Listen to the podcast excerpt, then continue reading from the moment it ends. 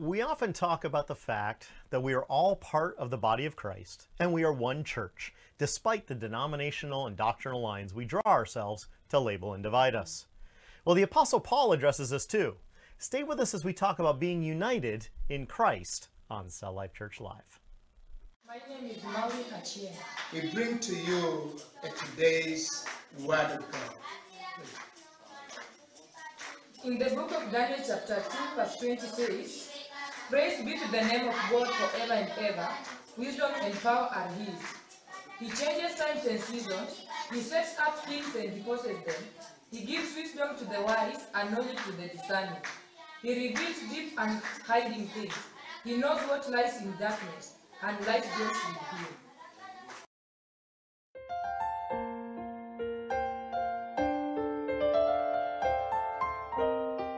Welcome to Cell Life Church Live.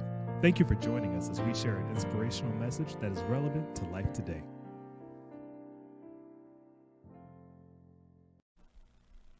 Hello, friends, and thank you for joining us once again for Cell Life Church Live. It is always good to be in the studio encouraging yes, you. Yes, it is.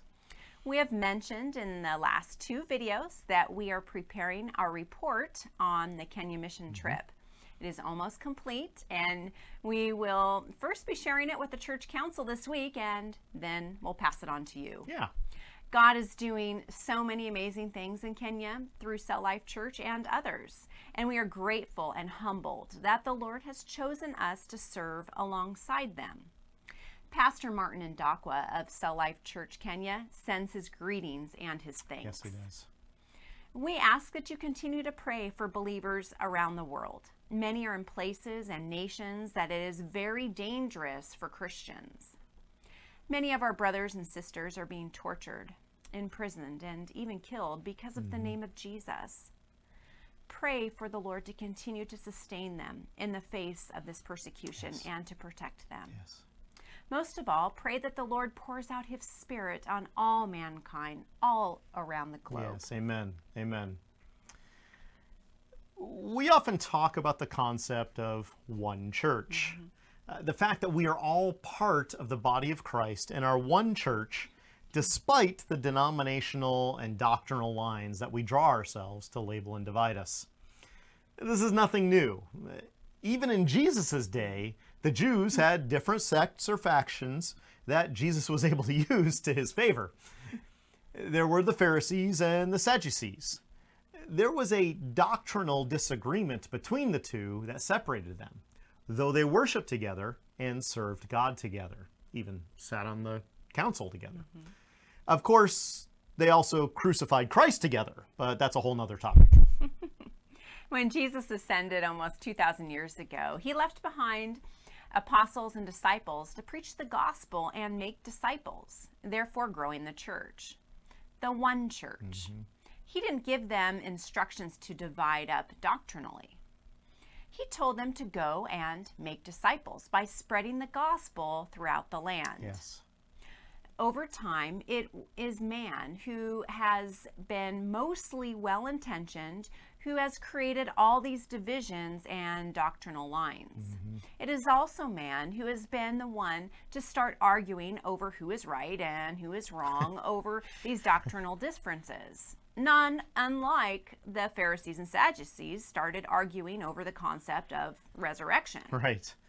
Frankly, we believe we could do so much more for the Lord in His name if we stopped blustering about, focusing on minor doctrinal differences, mm-hmm. and started doing exactly what Jesus told us to do, the way He showed us to do it. Yeah. I mean, let's face it, friends.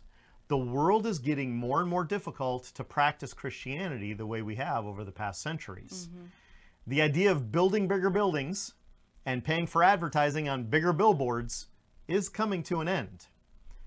In fact, recently the city of Boston, Massachusetts, banned the Christian flag from being flown alongside other flags on public property. The more we focus on attendance, donations, and building size, the more we lose ground in the spiritual war being waged all around us. We are being separated spiritually by the enemy of our soul and will seemingly be easier to conquer that way. Yeah. We're here to tell you today that That is not the church Jesus instituted. That's right. Now, we can't go back in time. Mm-hmm. We can't go back to Egypt, so to speak. Mm-hmm. We can, however, make a course correction. Yes. With that, we want to look at Ephesians chapter 4. Yes. Ephesians is a great book of instruction, for lack of a better term, for a growing church. Mm-hmm. It contains all sorts of great wisdom for growing groups and congregations as they minister to their communities. Yes. Chapter 4 also really cements the thought of a unified church body, not a fractured mm-hmm. one. Let's start by reading Ephesians chapter 4, verses 1 through 7. As a prisoner of the Lord, then, I urge you to live a life worthy of the calling you have received. Be completely humble and gentle. Be patient, bearing with one another in love. Make every effort to keep the unity of the Spirit through the bond of peace. There is one body and one Spirit, just as you were called to one hope when you were called. One Lord, one faith, one baptism one God and Father of all, who is over all and through all and in all. But to each one of us, grace has been given as Christ apportioned it.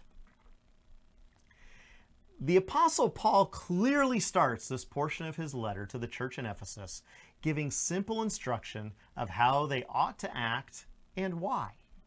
He starts by urging them to live a life worthy of the calling that they have received. Friends, when you said yes to Jesus' invitation for forgiveness and salvation, you were adopted into the family of God. You took on the name of God, as anyone does when they are adopted into a family. Live worthy of the name that you have taken on, mm-hmm. that of Christian. Don't do or say anything that will reflect poorly on the Lord. And when you do, because none of us is perfect, repent immediately and ask for forgiveness. Jesus is faithful to forgive you in the name of the Father. Yes. That's not easy to do, and we can't do it on our own power or ability. It takes the Holy Spirit living and working in us every day. Yes, it does. Once again, Paul shares how we do these things. We're supposed to be gentle and patient, mm-hmm. loving each other as brothers and sisters because we are. Yeah. We have all been adopted into the family of God. He tells us to make every effort to keep the unity of the Spirit. He even tells us how to do that. he says to do that by keeping the peace with our brothers and sisters in the Lord. Paul then points out that many church leaders don't want to hear today. Yeah. You know, if we could just do those things that he told us to do as a church. you know. church leaders want to focus on their group and ignore the rest. Not all, but some. They want to only minister to their own and not the ones they disagree with. Verse 4 of Ephesians chapter 4 starts out there is one body. There is one body, friends. That is one church or one bride of Christ. We are united in Christ. Yeah. And we need to act that way. We need to live that way. We need to preach and teach that way. We need to stop arguing over minor doctrinal differences and celebrate the eternal life we have all received through Christ Jesus. If you have been with us for long or are part of a Cell Life Church ministry somewhere in the world, verses 11 and 12 of Ephesians chapter 4 should be quite familiar to you. And this says this So Christ himself gave the apostles, the prophets, the evangelists, the pastors, and teachers to equip his people for works of service so that the body of Christ may be built up.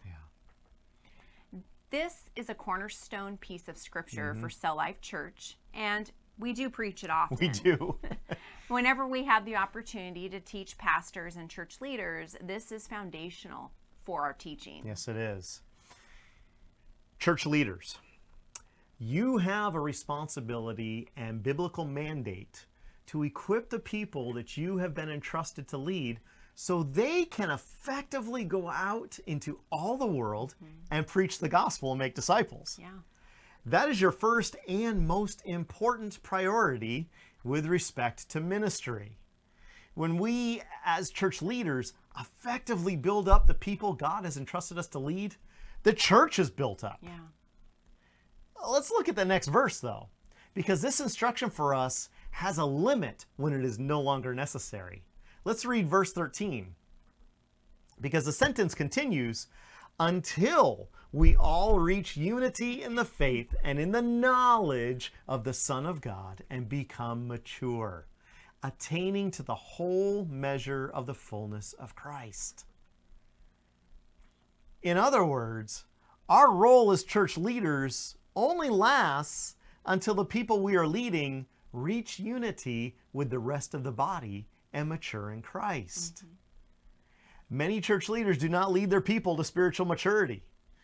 They prefer to keep their people dependent on them their whole lives, much like a mother who refuses to allow her grown children to make their own decisions. This is not biblical. Sometimes we get too kind of wound up in the job and self preservation and organization preservation than actually maturing the people that we're leading. Mm-hmm. You should be teaching and equipping the people in your groups and congregations to pray, to study the Bible, and serve on their own as they grow in Christ. Mm-hmm. Unfortunately, the more we focus on building bigger buildings, attracting more people, or raising more money, teaching and equipping our people becomes counterproductive to those goals. Mm-hmm. So, when our primary focus is on Christ and giving Him all the glory, it is easy. When our primary focus starts to try and keep some of the glory for ourselves, especially in the form of pride, we miss the mark and our efforts will be our own, not those of the Lord. Yeah. Church's leadership model is nothing new. Mm-hmm. When we go back to Moses in Exodus chapter 18, we read about his service to all Israel and how overwhelming it was. He was not a dictator, he was merely a prophet speaking for the Lord. Yes, he was. At one point, Moses was so overwhelmed with the day to day duties of leading all Israel and mediating their squabbles and arguments mm-hmm. that his father in law, speaking with the Spirit of the Lord, told him to appoint wise elders to hear these arguments and squabbles and mediate between them. Yes. Moses was not a dictator, he was a chief servant of the Lord. The point of all this is found in the next three verses of Ephesians chapter 4. Mm-hmm. Then we will no longer be infants, tossed back and forth by the waves, and blown here and there by every wind of teaching, and by the cunning and craftiness of people in their deceitful scheming. Instead, speaking the truth in love, we will grow to become, in every respect, the mature body of Him who is the head, that is, Christ. From Him, the whole body, joined and held together by every supporting ligament, grows and builds itself up in love as each part does its work. Amen. Amen. Amen. That is the result of following Jesus' plan for growing the church. That is his body. Yes, it is. The people who have taken on the name Christian will no longer be like infants. Mm-hmm. We will no longer be tossed back and forth by popular teachings and the cunningness of the devil. Mm-hmm. We will be able to discern the devil's tactics and point them out to others. Yes. We will see the danger of new teachings that are not based on Scripture in its entirety, but based on twisting small pieces of Scripture and taking them out of context. Mm-hmm. We will speak the truth in love and will grow to respect one another as we grow together, loving Christ as our head. Yes. Each member will do their part, trusting everyone else will be doing their part as mm-hmm. well. And the whole of the church, that is, the body of mm-hmm. Christ, will grow and the devil will hasten his, to defeat. Yes. Friends, we won't stop saying it, preaching it, or teaching it. We are one church. We are united in Christ. This is the church that Jesus is building, that the gates of hell cannot stand against. That's right. A mature body of believers who have the wisdom and joy of the Lord and the patience to act when and how the Lord asks. Amen. Amen. Thank you so much for joining Yes, us thank you. today. God is doing amazing things through everyday people, Yes. just like yourself, Yes, He is. all around the world. Mm-hmm. If you have questions or comments about this or any of our other teachings, mm-hmm. please contact us using one of the methods detailed in the closing of the video. Please like and share this video with your friends and family. Yeah. Until next time, be encouraged in Jesus' name. Bye bye.